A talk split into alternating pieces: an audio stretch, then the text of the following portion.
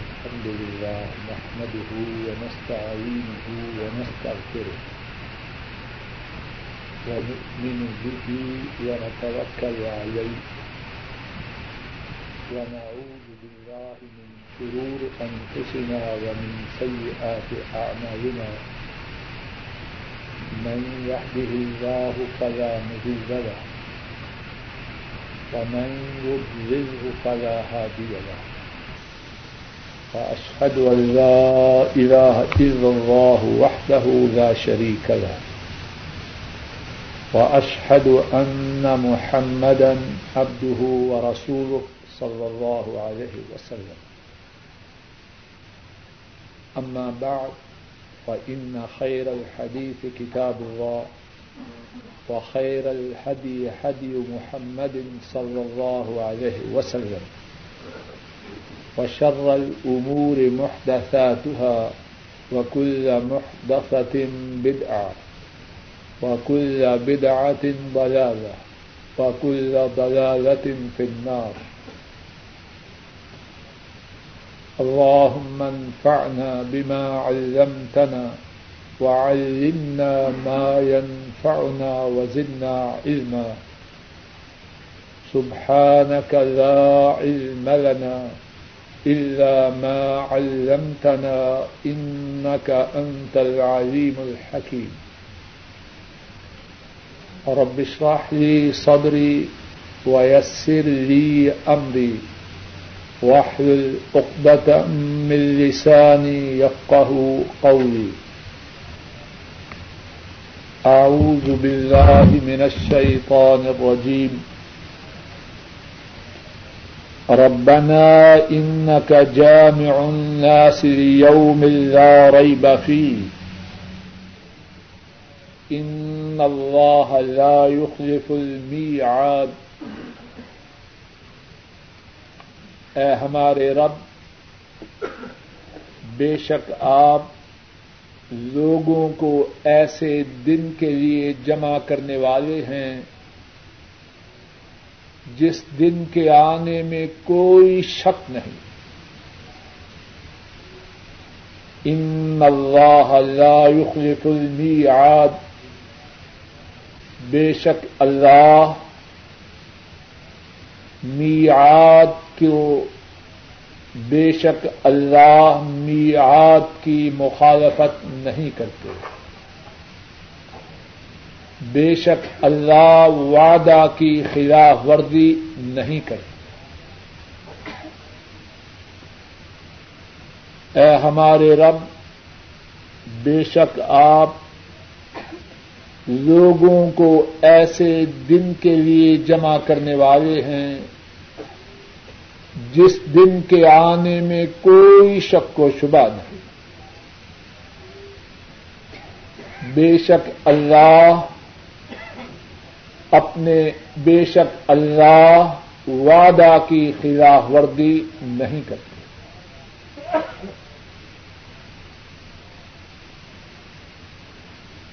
گزشتہ درس میں دو آیات کریمہ کے متعلق اللہ کی توفیق سے کچھ بات عرض کی گئی۔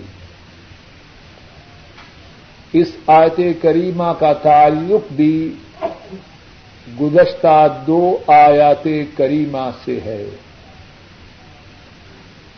گزشتہ درس میں ذکر کی گئی پہلی آیت کریمہ میں اللہ نے پختہ علم والوں کے متعلق بتلایا کہ وہ اس بات کا اقرار و اعلان کرتے ہیں کہ اللہ کی جانب سے جو کچھ نازل ہوا اس پر ان کا ایمان ہے۔ اور گزشتہ درس میں جس دوسری آیات کریمہ کے متعلق کچھ گفتگو ہوئی، اس میں پختہ علم والوں کی اس دعا کا ذکر ہے۔ ربنا لا تزغ قلوبنا بعد إذ هديتنا وهب لنا من لدنك رحمة، إنك أنت الوهاب۔ اے ہمارے رب، آپ نے جب ہماری رہنمائی فرمائی، ہمیں ہدایت عطا فرمائی تو اس کے بعد ہمارے دلوں کو ٹیرا نہ کرنا۔ اور اپنی طرف سے ہمیں رحمت عطا فرمانا، بے شک آپ بہت زیادہ عطا فرمانے والے ہیں۔ آج کے درس میں اس کے بعد والی جو آیت کریمہ پڑھی ہے، اس میں بھی اللہ رب العزت نے پختہ علم والوں کی جو اللہ سے ایک دوسری دعا ہے، اس کا ذکر فرمایا ہے۔ اور وہ کیا ہے؟ اور وہ جو آج کی آیت کریمہ جو پڑھی گئی ہے، اس میں بھی اللہ مالک الملک نے پختہ علم والوں کی کہی ہوئی ایک بات کا ذکر فرمایا ہے۔ اور وہ بات کیا ہے؟ پختہ علم والے اس بات کا اقرار و اعلان کرتے ہیں۔ اور اپنے اللہ کو مخاطب کر کے کہتے ہیں، ربنا ان کا جامع الناس یوم لا ریب فیہ اے ہمارے رب، بے شک آپ لوگوں کو ایسے دن کے لیے اکٹھا کرنے والے ہیں جس دن کے آنے میں کوئی شک و شبہ نہیں۔ ان اللہ لا يخلف المیعاد بے شک اللہ اپنے وعدہ کی خلاف ورزی نہیں کرتے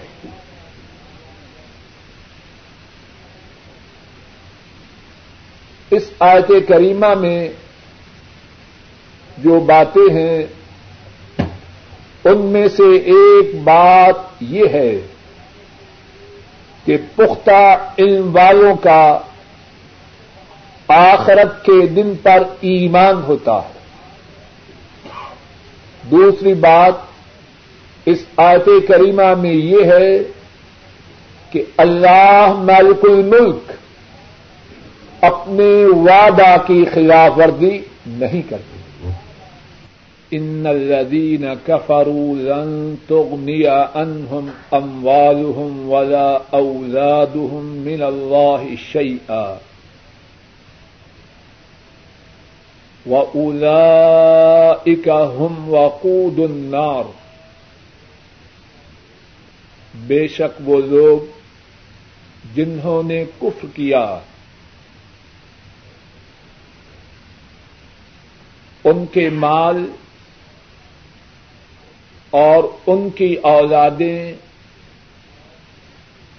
اللہ کے ہاں ان کے کسی کام نہ آ سکیں۔ اور یہی لوگ ہیں آگ کا ایندھن۔ بے شک وہ لوگ جنہوں نے کف کیا، ان کے مال اور ان کی اولادیں، اللہ کے ہاں ان کے کسی کام نہ آ سکیں گے۔ اور یہی لوگ ہیں وہ جہنم کی آگ کا ایندھن۔ اس آت کریمہ کے متعلق جو باتیں بیان کرنی ہیں، ان میں سے اللہ کی توفیق سے پہلی بات یہ ہے کہ اس آیت کریمہ کا پہلی آیات سے کیا تعلق ہے۔ اس آیت شریفہ سے پہلی والی آیات کریمہ میں اللہ مالک الملک نے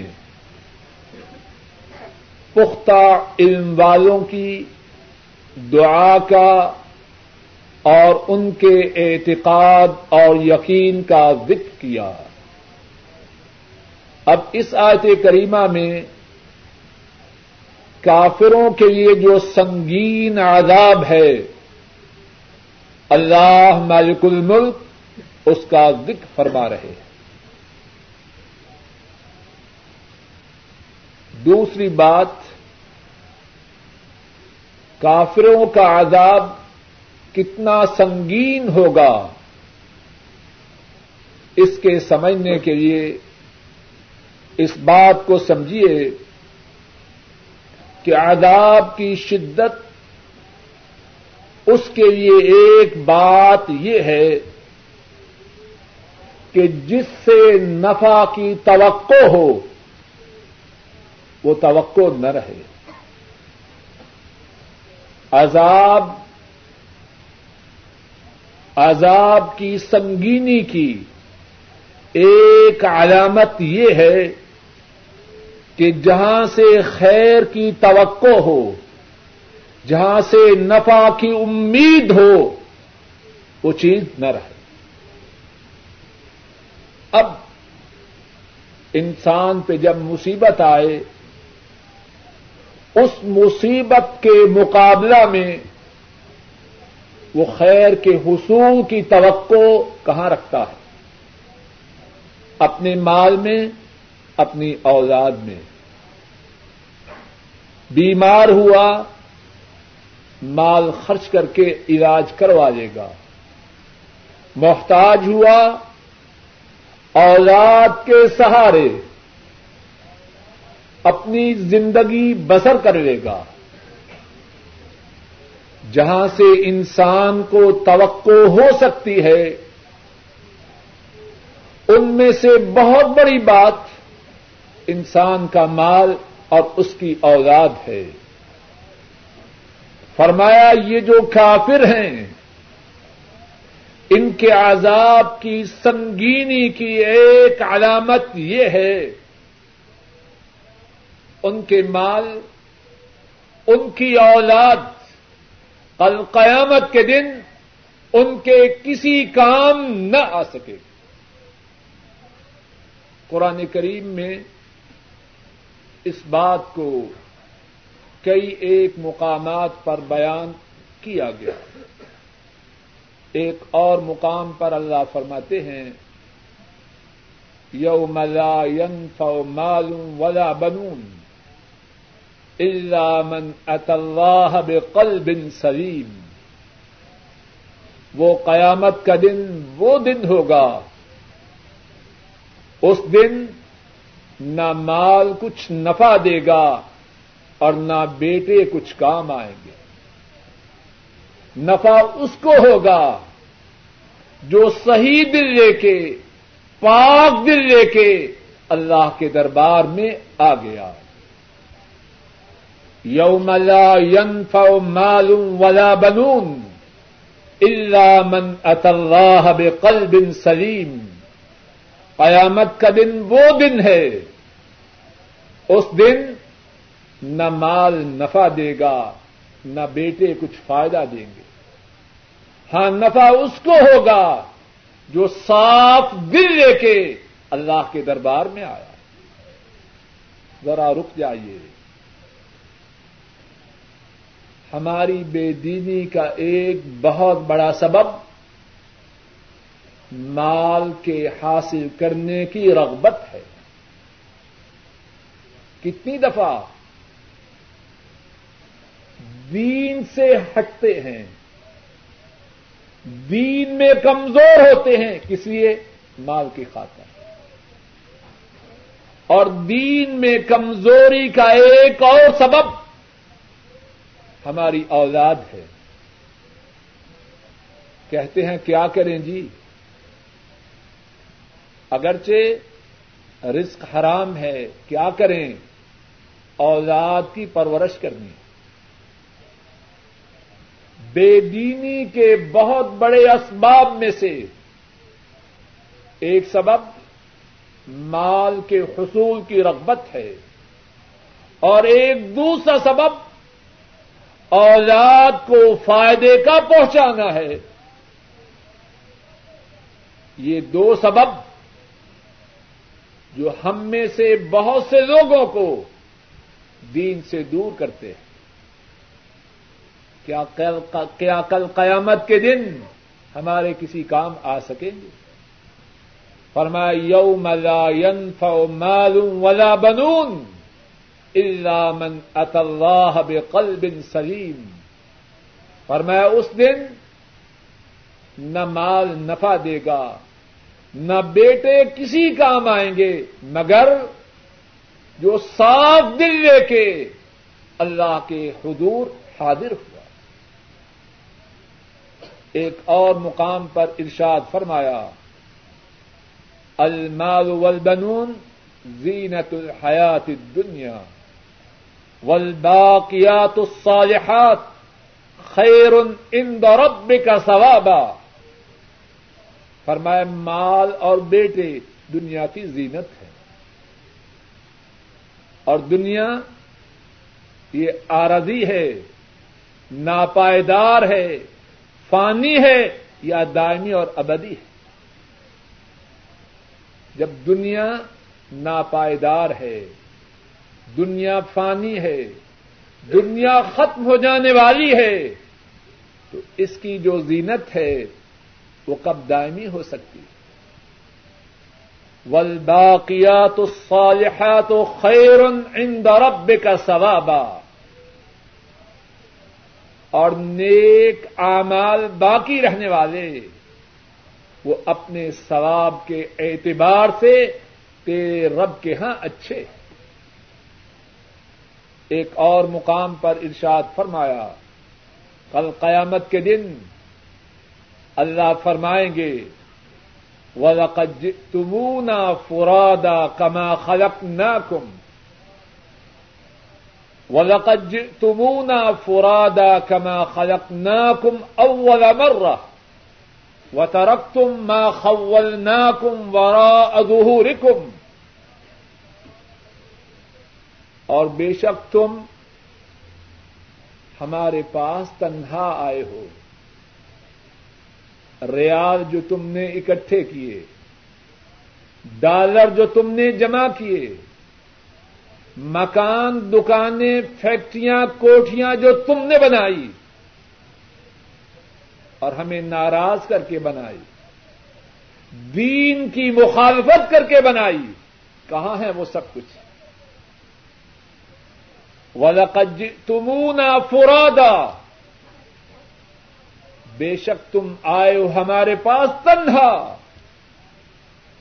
نہ مال و دولت ہے، نہ سونا و چاندی ہے، نہ ڈالر ہے، نہ پاؤنڈ ہے، نہ ریال ہے، نہ روپے ہیں، کچھ بھی نہیں۔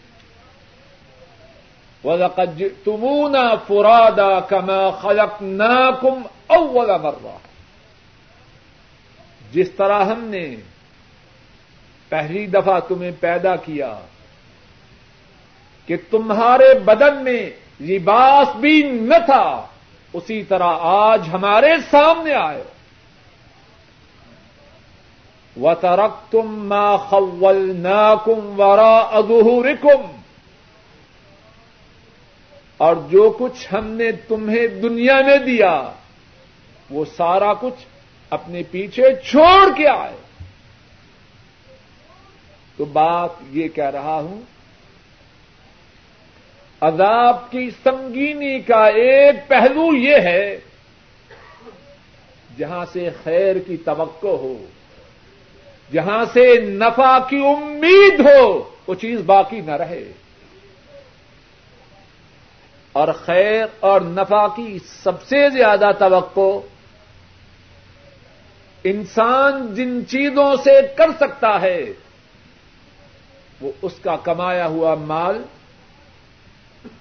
اور اس کی اولاد ہے۔ جب کل قیامت کے دن اپنا کمایا ہوا مال نفع نہ دے گا، اپنی جنب دی ہوئی اولاد کسی کام نہ آئے گی، اور کوئی چیز اسے کیا نفع دے گی؟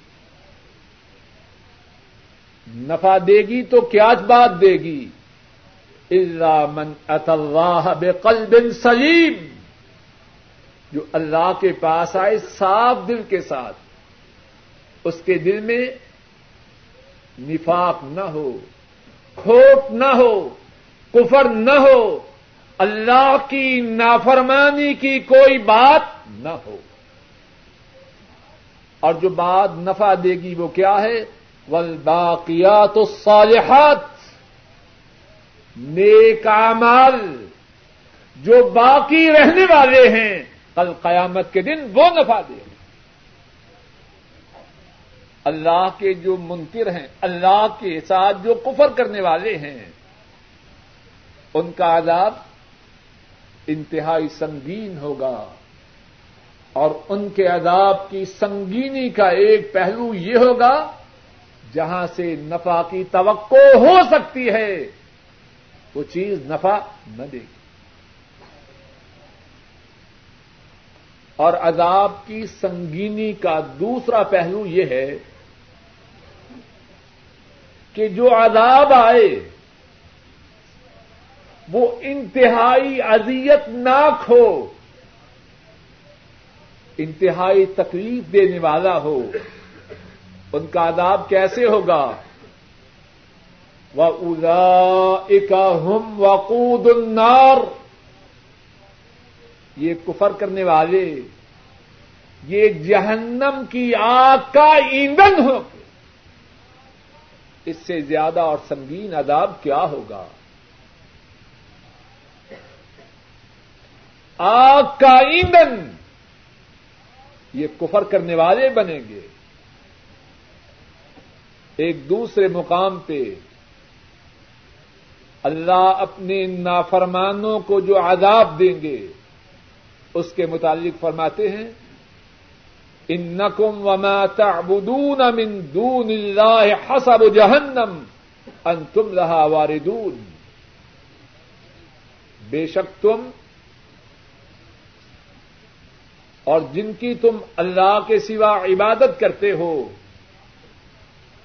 وہ سارے کے سارے جہنم کا ایندھن ہوں گے۔ ان تم رہا واردون، تم اس جہنم میں داخل ہوگے۔ کتنا سنگین عذاب ہوگا کافروں کے لیے۔ پھر ارض کرتا ہوں، عذاب کی سنگینی کے دونوں پہلو ان کے عذاب میں جمع ہوں گے۔ جہاں خیر کی توقع ہو سکتی ہے، جہاں نفع کی امید ہو سکتی ہے، وہ چیز نہ رہے گی۔ اور عذاب اتنا سنگین، اتنا ناک کہ وہ جہنم کی آگ کا ایندھن بنے۔ ایک اور بات اس آیت کریمہ کے متعلق یہ ہے حضرات مفسرین نے اللہ کی ان پہ رحمتیں ہوں۔ اس آیت کریمہ کے کچھ اور معانی بھی بیان کیے۔ اور وہ معانی بھی بہت عمدہ ہے۔ ان میں سے ایک معنی یہ ہے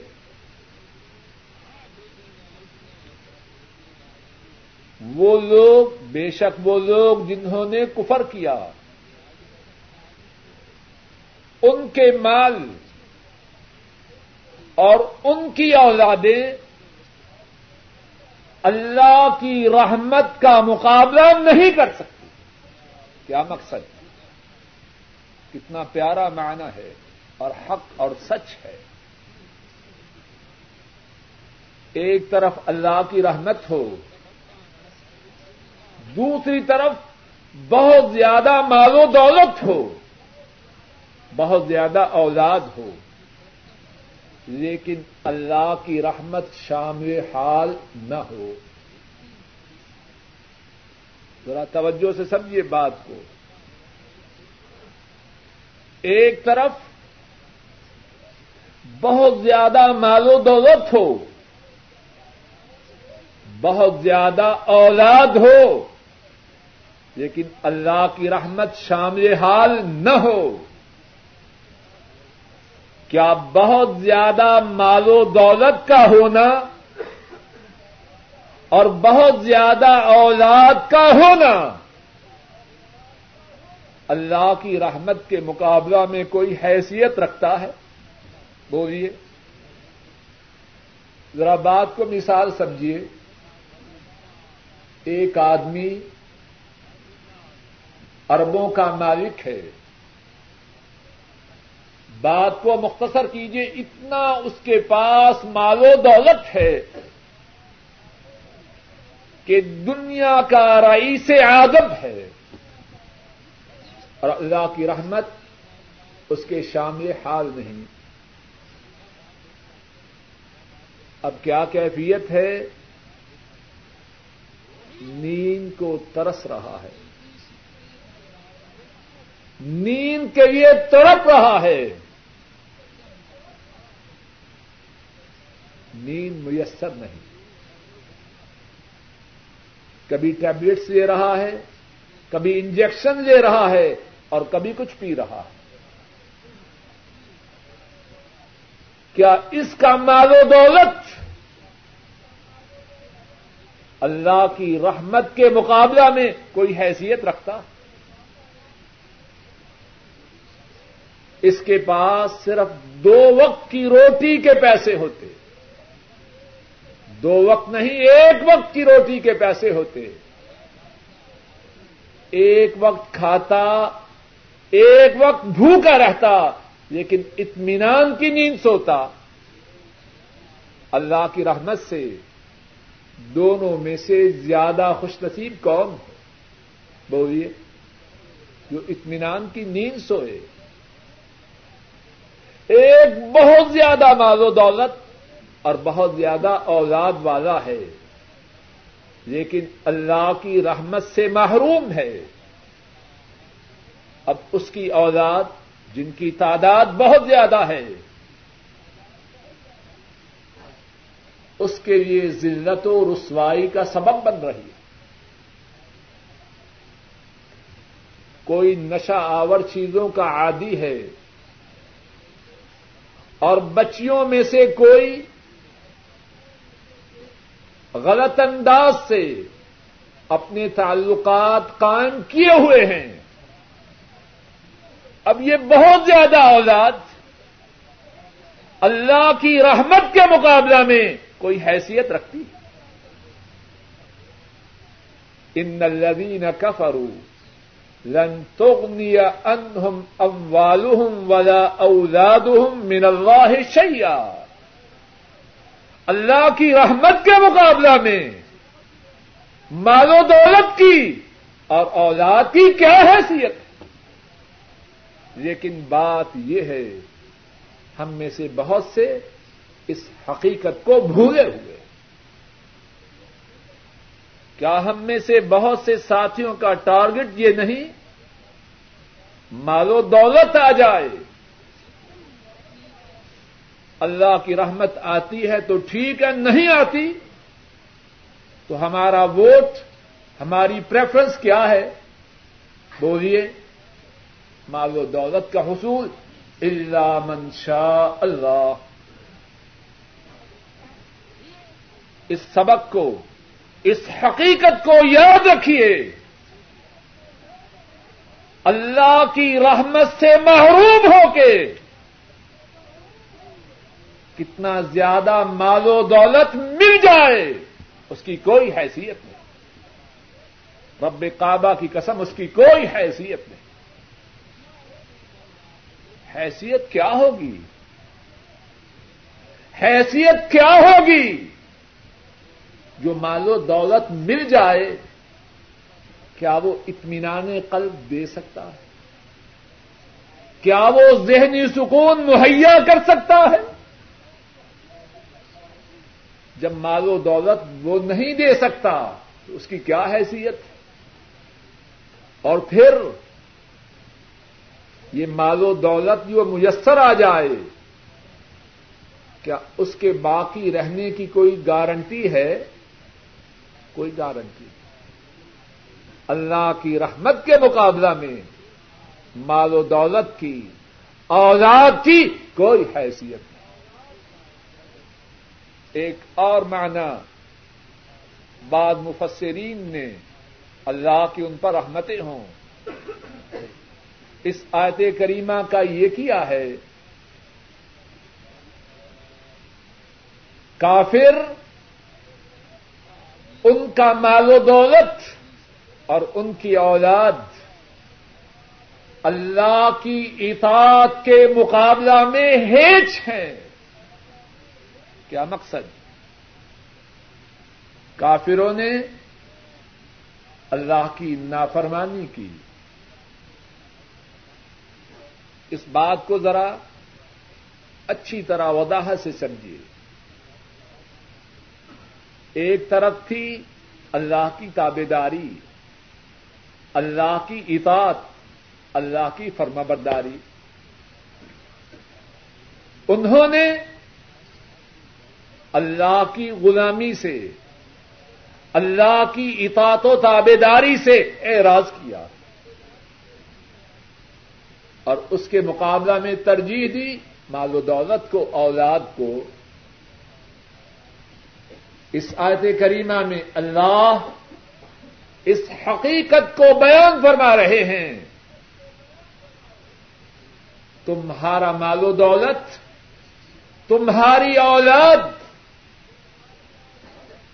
ہماری اطاعت کے مقابلہ میں کوئی حیثیت نہیں رکھتے۔ کیوں نہیں رکھتے؟ مال و دولت کے مل جانے کے باوجود، مال و دولت کے مل جانے کے باوجود تمہارا انجام کیا ہے؟ وہ ادا ہم وقود النار۔ یہی لوگ ہیں جہنم کی آگ کا ایندھن۔ اور اگر اطاعت کرتے تو کہاں جاتے؟ جنت کے وارث بنتے۔ اور جہنم کی آگ کا ایندھن بننے میں اور جنتوں کا وارث بننے میں کتنا فرق ہے۔ رب رحمان رب رحیم۔ ان کی اطاعت کا نتیجہ کیا ہے بولیے جنتیں۔ ان کی نافرمانی کا نتیجہ کیا ہے؟ جہنم کی آگ کا ایندھن بنے اطاعت اپنے نتیجہ کے اعتبار سے، اگر آسمان کی بلندیوں پر ہے تو کافروں کا اللہ کی نافرمانی کے ساتھ مال و دولت اور اولاد زمین کی پستیوں میں۔ اللہ کی نافرمانی کر کے مال و دولت کا ہونا اس کی کوئی حیثیت نہیں۔ اسی بات کو ذرا سمجھنے کے لیے اس حدیث پاک کو سنیے۔ جس کو امام مسلم رحمہ اللہ نے اپنی صحیح میں بیان کیا۔ حضرت انس رضی اللہ تعالی ان اس حدیث کو روایت کرتے ہیں۔ رسول رحمت صلی اللہ علیہ وسلم فرماتے ہیں یوتا بے ان ام اہل دنیا من اہل النار یوم القیامت القیامت کے دن ایک ایسے شخص کو اللہ کے دربار میں لایا جائے گا جس نے دنیا کی زندگی تمام لوگوں سے زیادہ نعمتوں میں بسر کی۔ اب تصور کیجیے اس کی عمارات، اس کے بنگلے، اس کی کوٹیاں، اس کی زمینیں کتنی زیادہ بات سمجھ میں آ رہی ہے کہ نہیں؟ پیچھے سے آواز دو۔ وہ شخص لایا جائے گا جتنے انسان ہیں، ان تمام انسانوں میں سے اس نے سب سے زیادہ نعمتوں میں زندگی بسر کی اور غور کیجیے صرف اس زمانے کے انسان نہیں، آدم علیہ السلام سے لے کر قیامت تک جتنے انسان آ چکے ہیں اور آئیں گے، ان تمام سے زیادہ اس نے نعمتوں میں زندگی بسر کی۔ لیکن ہوگا وہ اللہ کا نافرمان۔ اطاعت اس کے دامن میں نہ ہوگی۔ اللہ کی غلامی اس سے محروم ہوگا۔ فایوس باغو فنار سب اسے ایک لمحہ کے لیے جہنم کی آگ میں ڈالا جائے گا۔ پھر نکالا جائے گا۔ اور اس سے پوچھا جائے گا، بتلا، کیا تو نے اس سے پہلے کوئی نعمت دیکھی؟ اس سے پہلے کوئی خیر دیکھی؟ تو جواب میں کیا کہے گا؟ فیقول لا واللہ یا رب۔ نہیں، اللہ کی قسم۔ جہنم کی آگ میں ایک لمحہ کے جانے کے بعد دنیا کی ساری نعمتیں بھول چکا۔ دنیا کے سارے سکھ اور چین ان میں سے مجھے کوئی بھی یاد نہیں۔ اب بتلائیے۔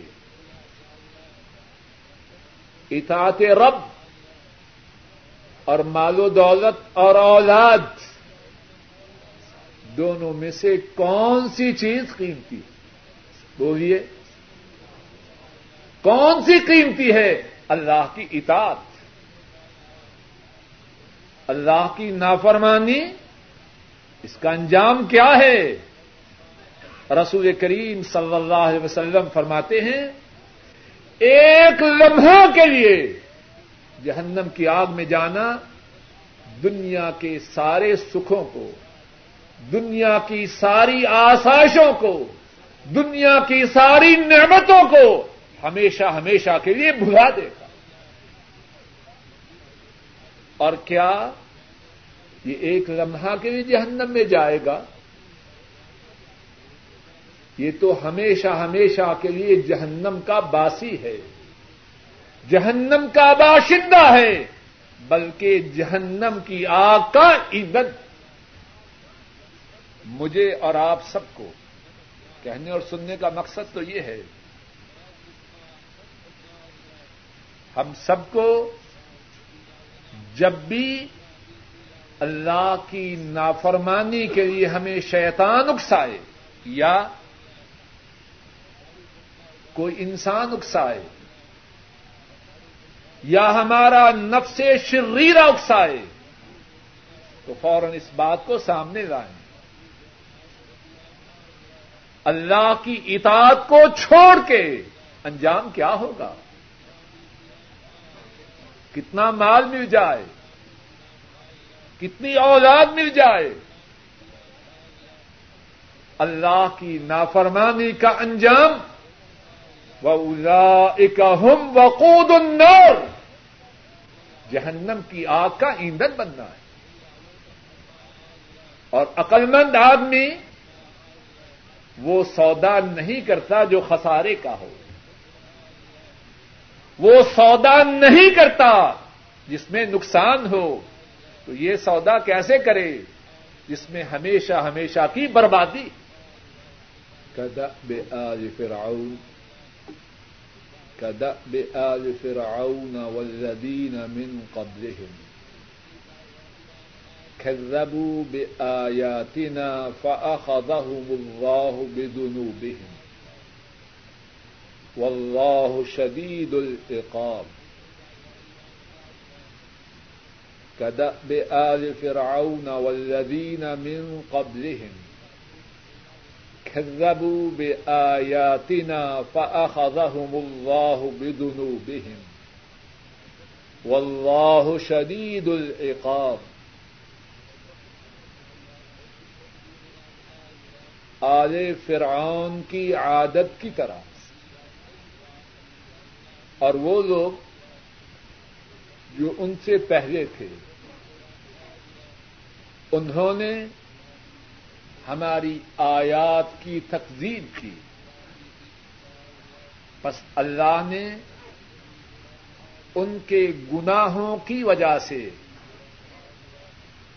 ان کی گرفت کی۔ اور اللہ سخت سزا والے ہیں۔ آل فرعون کی عادت کی طرح۔ اور وہ لوگ جو ان سے پہلے تھے۔ انہوں نے ہماری آیات کی تکلیف کی۔ بس اللہ نے ان کے گناہوں کی وجہ سے ان کی گرفت کی۔ اور اللہ سخت سزا والے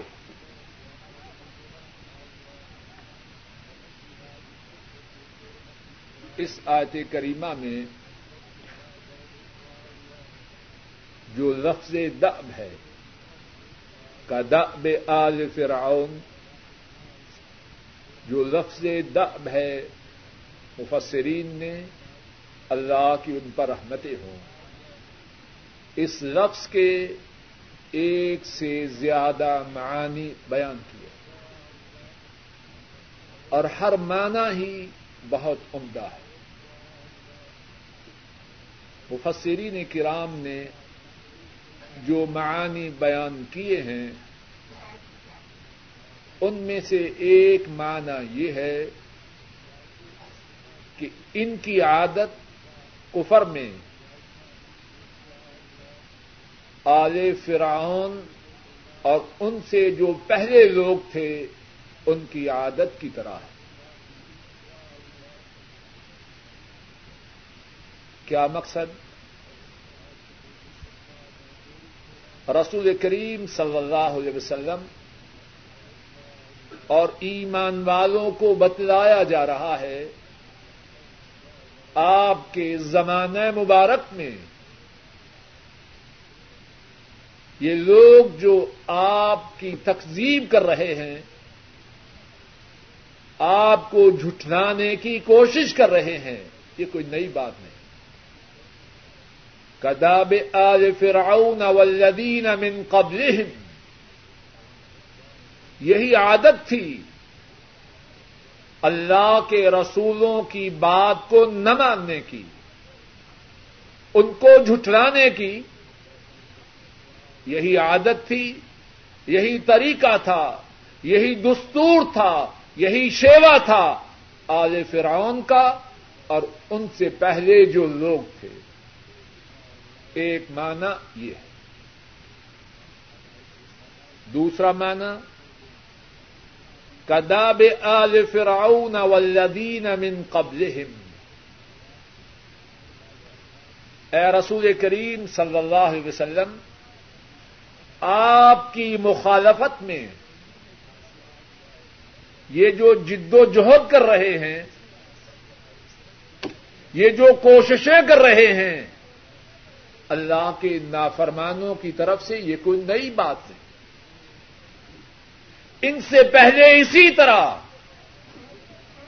آل فرعون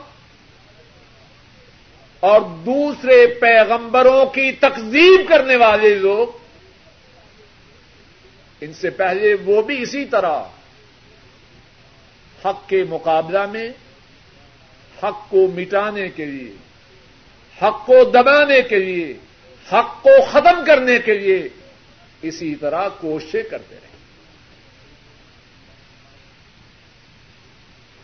اس کے علاوہ مفسرین کرام نے اور معانی بھی اس لفظ دب کے بیان کیے ہیں اللہ کی توفیق سے آئندہ درس میں ان معانی کے ذکر سے انشاءاللہ اللہ درس کی ابتدا کی جائے گی۔ اللہ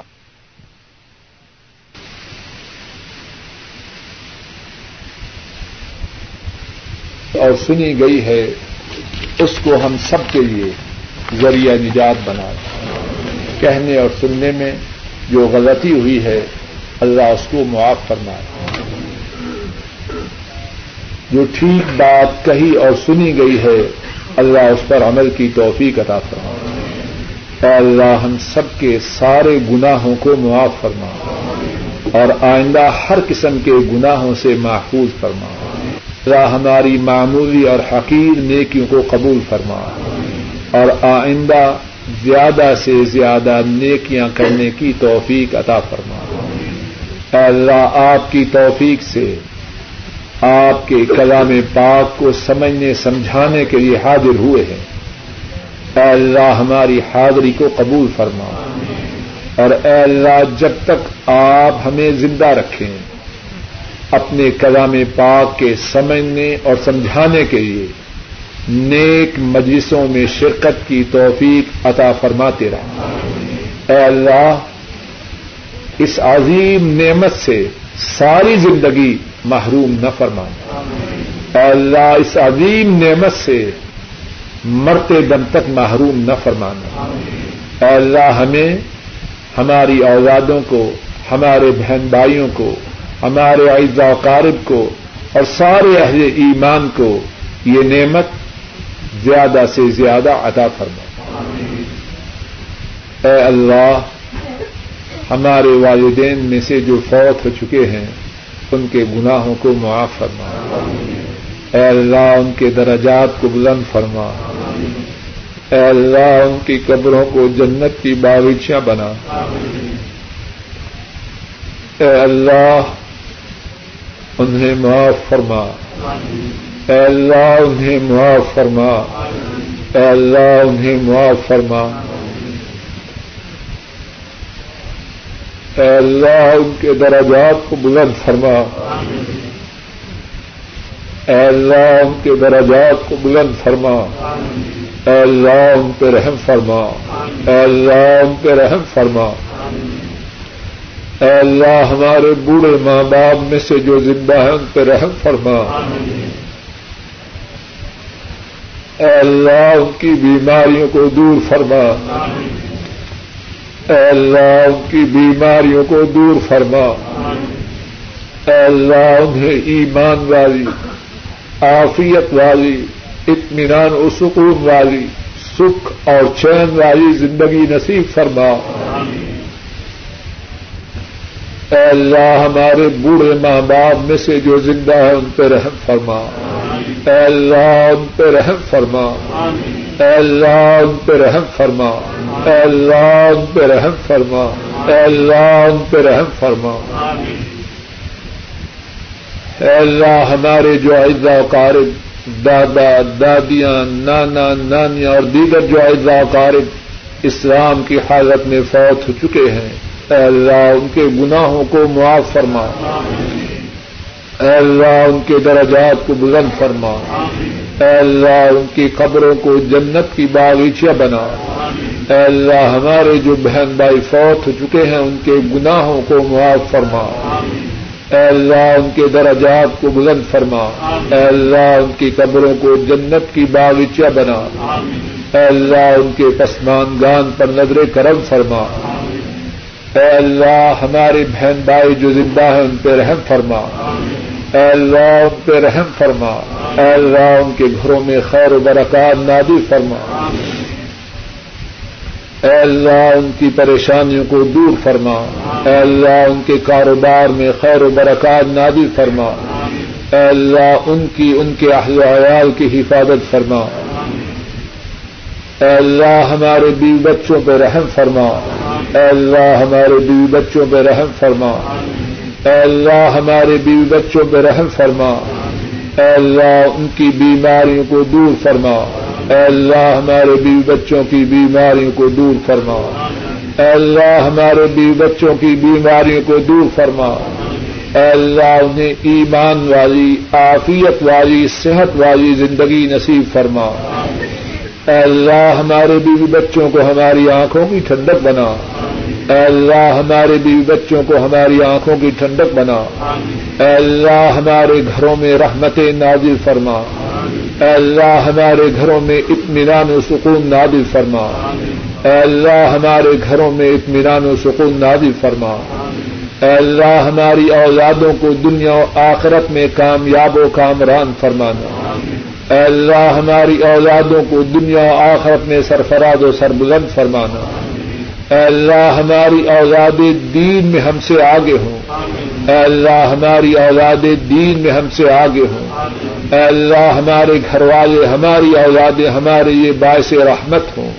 اے اللہ ہمارے یہ باعث سعادت ہوں۔ اے اللہ ہمارے یہ باعث نعمت ہوں۔ اے اللہ ہمارے یہ باعث عذاب نہ ہوں۔ اے اللہ ہم سب پہ رحم فرما۔ اے اللہ ہم سب پہ رحم فرما۔ اے اللہ ہم محتاج ہیں اے اللہ ہم کمزور ہیں اے اللہ ہم ضعیف و ناتوا ہیں اے اللہ ہم کمزور ہیں اے اللہ ہم ذلیل ہیں اے اللہ آپ طاقت والے ہیں اے اللہ آپ رحمتوں والے ہیں اے اللہ آپ قوتوں والے ہیں اے اللہ ہم کمزوروں پہ رحم فرما اے اللہ ہم پہ رحم فرما اے اللہ ہم پہ رحم فرما اے اللہ ہماری بیماریوں کو دور فرما۔ اے اللہ ہماری بیماریوں کو دور فرما۔ اے اللہ ہماری بیماریوں کو دور فرما۔ اے اللہ ہماری پریشانیوں کو دور فرما۔ اے اللہ ہماری پریشانیوں کو دور فرما۔ اے اللہ ہماری پریشانیوں کو دور فرما۔ اے اللہ ہماری نیک حاجات کو پورا فرما۔ اے اللہ ہماری نیک حاجات کو پورا فرما۔ اے اللہ آنے والی مصیبتوں سے، آنے والے حادثات سے، آنے والی بیماریوں سے، آنے والی مشکلات سے محفوظ فرما۔ اے اللہ، جب تک آپ زندہ رکھیں، اپنے سوا کسی کا محتاج نہ بنانا۔ اے اللہ، جب تک زندہ رہیں، صرف آپ کے محتاج ہوں۔ اے اللہ، صرف آپ کے محتاج ہوں۔ اے اللہ، آپ جب تک زندہ رکھیں، اسلام پہ زندہ رکھنا۔ اے اللہ جب موت کا وقت آئے تو ایمان پر آئے۔ اے اللہ موت کے وقت ہماری زبانوں پہ کلمہ توحید جاری فرمانا۔ اے اللہ موت کے وقت کلمہ توحید ہماری زبانوں پہ جاری فرمانا۔ اے اللہ موت کی بے خوشیوں میں ہماری مدد فرمانا۔ اے اللہ موت کی بے خوشیوں میں ہماری مدد فرمانا۔ اے اللہ قبر کے عذاب سے محفوظ فرمانا۔ اے اللہ محشر کے دن کی ذلت و رسوائی سے محفوظ فرمانا۔ اے اللہ رسول کریم سے سم کے حوض کوثر سے پانی نصیب فرمانا۔ اے اللہ آپ صلی اللہ علیہ وسلم کی شفاعت نصیب فرمانا۔ اے اللہ جنت الفردوس میں داخل فرمانا۔ اے اللہ جنت الفردوس میں اپنا دیدار نصیب فرمانا۔ اے اللہ رسول کریم صلی اللہ علیہ وسلم کی صحبت عطا فرمانا۔ اے اللہ ساری امت پہ رحم فرما۔ اے اللہ ساری امت پہ رحم فرما۔ اے اللہ امت کے مظلوموں کی مدد فرما۔ اے اللہ ظالموں کو تباہ و برباد فرما۔ اے اللہ سعودی عرب کی حفاظت فرما۔ اے اللہ سعودی عرب کی حفاظت فرما۔ اے اللہ شریروں کو تباہ و برباد فرما۔ اے اللہ شریروں کو تباہ و برباد فرما۔ اے اللہ سارے عالم اسلام کی حفاظت فرما۔ اے اللہ سارے عالم اسلام کی حفاظت فرما۔ اے اللہ سارے عالم اسلام کی حفاظت فرما۔ اے اللہ سارے عالم اسلام کو شریروں کے شرور و فتن سے محفوظ فرما۔ اے اللہ شریروں کو تباہ و برباد فرما۔ اے اللہ امت کی مدد فرما۔ اے اللہ امت کی مدد فرما۔ اے اللہ امت کی مدد فرما۔ اے اللہ کائنات کی تمام مظلوم مسلمان مسلمانوں کی مدد فرما۔ ربنا تقبل منا انك انت السميع العليم وتب علينا انك انت التواب الرحيم وصلى الله تعالى على خير خلقه وعلى آله وأصحابه وأهل بيته وأتباعه إلى يوم الدين آمین یا رب العالمین۔ ایک سوال یہ ہے اور اچھا سوال ہے۔ بعض لوگ صحیفی کی ابتدا میں سات سو چھیاسی لکھتے ہیں۔ سوال یہ ہے، اس کی اسلام میں کیا حیثیت ہے؟ سوال کا جواب سننے سے پہلے ایک اصولی اور بنیادی بات سن لیجیے اور ہمیشہ یاد رکھیے، ہم مسلمانوں کے لیے جو بات حجت ہے، جو بات سند اور اتارٹی ہے، وہ وہ ہے جو قرآن کریم میں ہے اور جو رسول کریم صلی اللہ علیہ وسلم کی حدیث پاک میں ہے۔ ان دونوں سے باہر جو بات ہے، وہ دین کی بات نہیں حضرت صلی اللہ علیہ وسلم نے کتنے ہی خطوط دنیا کے مختلف حکمرانوں کو ارسال کروائے۔ کسی میں آپ نے سات سو چھیاسی تحریر نہ کی۔ بسم اللہ الرحمن الرحیم۔ قرآن و سنت میں سات سو چھیاسی لکھنے کا کوئی ثبوت نہیں۔ اور ہمارا یہ ایمان و اعتقاد ہے دین کی کوئی بات حضرت صلی اللہ علیہ وسلم نے امت کو بتلائے بغیر نہیں چھوڑی۔ خیر، اس طریقہ میں ہے جو مدینے والے کا طریقہ ہے۔ جب چٹھی لکھیں تو ابتدا میں کیا لکھیں؟ بسم اللہ الرحمن الرحیم۔ دوسرا سوال یہ ہے کہ کیا قبرستان میں نماز جنازہ پڑھی جا سکتی ہے؟ جواب یہ ہے، اگر کوئی شخص نماز جنازہ جو باہر پڑھی جاتی ہے، اس میں شریک نہ ہو سکے، تو وہ قبر پر جا کر نماز جنازہ پڑھ سکتا ہے۔ اور اس کا ثبوت یہ ہے، رسول کریم صلی اللہ علیہ وسلم کی مسجد شریف میں ایک کالی عورت صفائی کیا کرتی ایک رات فوت ہوئی، حضرات صحابہ نے حضرت صلی اللہ علیہ وسلم کو اطلاع دیے بغیر اس کی تجہید و تکفین کی، نماز جنازہ پڑھی اور دفنا دیا۔ حضرت صلی اللہ علیہ وسلم نے جب اس عورت کو بعد میں نہ دیکھا تو سوال کیا، وہ عورت کہاں گئی؟ حضرات صحابہ نے بتلایا کہ وہ تو فوت ہو چکی ہے، رات کا وقت تھا، ہم نے آپ کے آرام میں خلل نہ ڈالا اور ضروری کاروائی کے بعد اس کو دفن کر دیا۔ حضرت نے فرمایا کہ مجھے بتلاؤ اس کی قبر کہاں ہے؟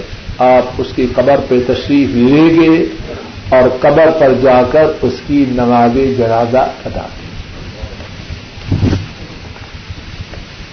یہ ہے کہ بعض دکانوں پر انہوں نے چیزیں خریدنے والوں کے لیے انعامات رکھے ہوتے ہیں۔ چیزیں خریدیے، کوپن لیجیے اور بعد میں جس کا نام نکلے گا، اس کو انعام دیا جائے۔ گا یہاں سعودی عرب کے علماء نے یہ فتوا دیا ہے کہ ایسا انعام حرام ہے۔ یہ راٹھی کی ایک صورت ہے۔ اس قسم کی بات سے احتیاط اور پرہیز کرنی چاہیے۔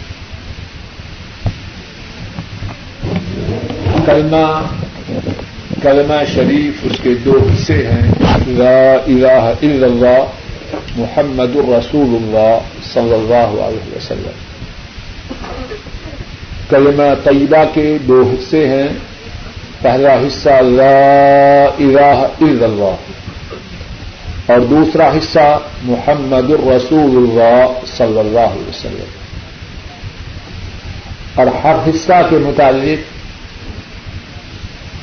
ایک تقریر کافی نہیں، بلکہ ہر حصہ کے متعلق کتنی تقریروں کی ضرورت ہے۔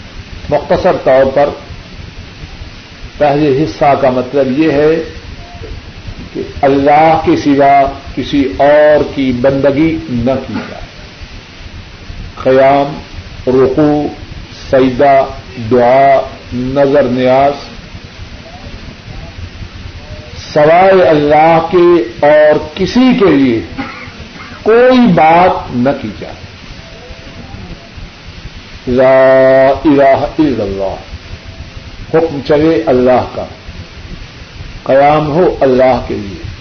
رقو ہو اللہ کے لیے۔ سیدہ ہو اللہ کے لیے۔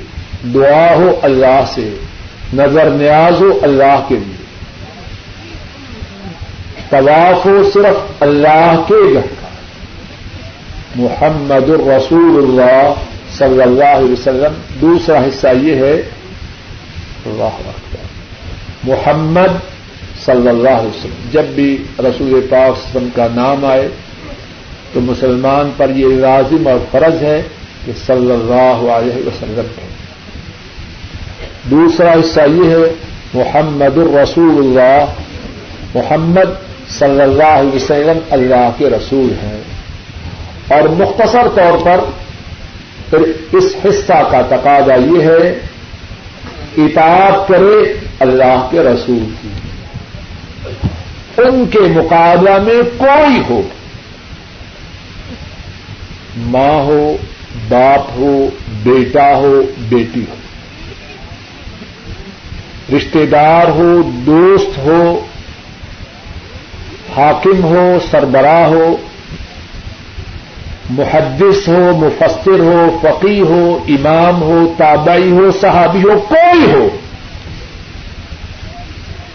ان کے مقابلہ میں جس کی بات ہو، اس کو چھوڑ محمد الرسول اللہ صلی اللہ علیہ وسلم۔ ان کے مقابلہ میں ساری مخلوق میں سے کسی کی بات نہ چلے۔ اس بات کو سمجھنے کے لیے، سن لیجیے ابو بکر صدیق رضی اللہ تعالی ان ان کے پاس ایک چوری کرنے والا لایا جاتا ہے۔ اس نے پہلے دو دفعہ چوری کی۔ پہلی چوری میں اس کا ہاتھ کاٹا گیا، دوسری چوری میں اس کا پاؤں کاٹا گیا۔ اب تیسری چوری میں لایا گیا۔ عمر حضرت ابو بک رضی اللہ تعالی ان کہ امت میں سے امت کے لیے سب سے زیادہ رحم دل۔ رسول کریم صلی اللہ علیہ وسلم فرماتے ہیں، ارحم امتی بے امتی ابو بکر۔ میری امت میں سے امت پر سب سے زیادہ شفقت کرنے والا میرا ساتھی ابو بکر ہے، رضی اللہ تعالی اب حضرت ابو بکر اپنی اسی رحم دلی کی وجہ سے کہتے ہیں کہ اس چور کا دوسرا ہاتھ نہ کاٹا جائے۔ وہی عمر فاروق رضی اللہ تعالی ان تشریف فرما عرض کرتے ہیں اسنت الید اے اللہ کے رسول کے خلیفہ اللہ کے رسول کی سنت یہ ہے، اگر چور تیسری مرتبہ چوری کرے، اس کا دوسرا ہاتھ کاٹا جائے۔ حضرت ابو بک رضی اللہ تعالیٰ فوراً اپنے فیصلہ سے رجوع کرتے ہیں۔ اپنے فیصلہ کو منسوخ کرتے ہیں اور فرماتے ہیں جو سنت ہے، ابو بک اس کے سامنے سر تسلیم خم کرتا۔ بات کو سمجھ لی ایک ہی مثال سے ذرا بات کو سمجھ محمد الرسول اللہ صلی اللہ علیہ وسلم۔ محمد اللہ کے رسول ہیں۔ ان کے مقابلہ میں کسی کی نہ چلے گی۔ کوئی ہو۔ رب کعبہ کی قسم۔ رب کعبہ کی قسم، رب کعبہ کی قسم۔ اگر ان کے مقابلہ میں کسی کی بات چل سکتی، تو وہ صدیق تھے۔ تو وہ صدیق تھے۔ کیوں؟ نبی کریم صلی اللہ علیہ وسلم کے مکہ کے ساتھی، ہجرت کے ساتھی، غار کے ساتھی، آپ صلی اللہ علیہ وسلم اپنی زندگی میں انہیں اپنے مسلح پہ کھڑا کریں اور ان کے متعلق اور عمر فاروق رضی اللہ تعالی عنہما کے متعلق فرمائیں، یہ میری آنکھیں اور میرے کان ہیں۔ مسم اول بسر صدیق و فاروق میری آنکھ اور میرے کان۔ اور فرمائیں کہ جس جس نے مجھ پہ احسان کیا، میں اس کے احسانات کا بدلہ چکا چکا۔ اس کے احسانات کا بدلہ دے چکا ہوں، لیکن صدیق کے مجھ محمد پر صلی اللہ علیہ وسلم۔ مجھ محمد پر اتنے احسانات ہیں کہ میں اس کے احسانات کا بدلہ نہیں دے سکتا۔ اللہ ہی اس کے احسانات کا بدلہ اسے دے دی لیکن یہی صدیق جب ان کی بات محمد الرسول اللہ صلی اللہ علیہ وسلم کی بات سے ٹکرائے تو چلے گی یا ختم ہو جائے گی؟ بولیے، اونچی آواز سے بولیے۔ جب ان کی بات ختم ہو جائے گی اور کون ہے کہ مدینے والے کے فرمان کے آنے کے بعد اس کی بات باقی رہے کوئی نہیں۔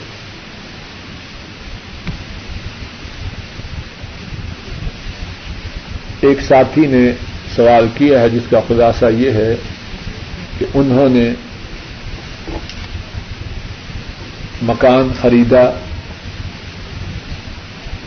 اور انہیں شک میں ڈالا گیا کہ یہ مکان قبرستان کی جگہ میں تعمیر کیا گیا۔ ہے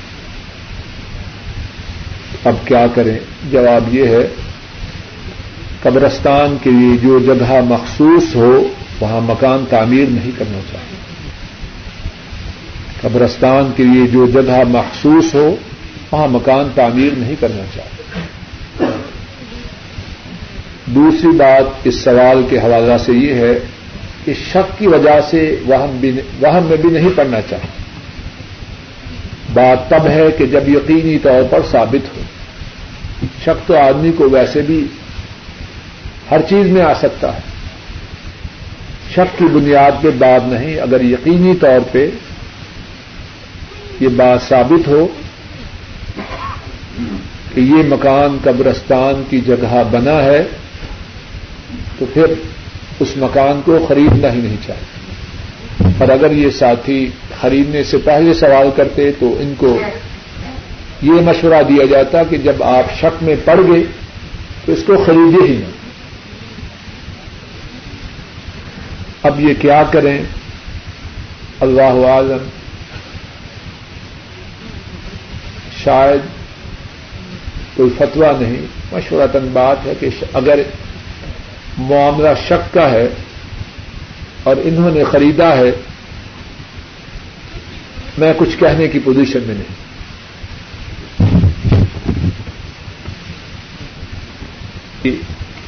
انہوں نے اپنی فوت ہونے والی والدہ کے لیے دعا کی درخواست کی ہے۔ دعا کیجیے کہ اللہ مالک الملک ان کی والدہ کے گناہوں کو معاف کرے، درجات کو بلند کرے اور قبر کو جنت کی باغیچی بنائے۔ اسی طرح جو مسلمان مرد اور عورتیں فوت ہو چکے ہیں، اللہ رب العزت اپنے فضل و کرم سے ان سب کے گناہوں کو معاف فرمائے اور فوت ہو جانے والے مسلمان مردوں اور عورتوں کے لیے ہم سب کو صدقہ جاری بنائے۔ وآخر دعوانا أن الحمد لله رب العالمين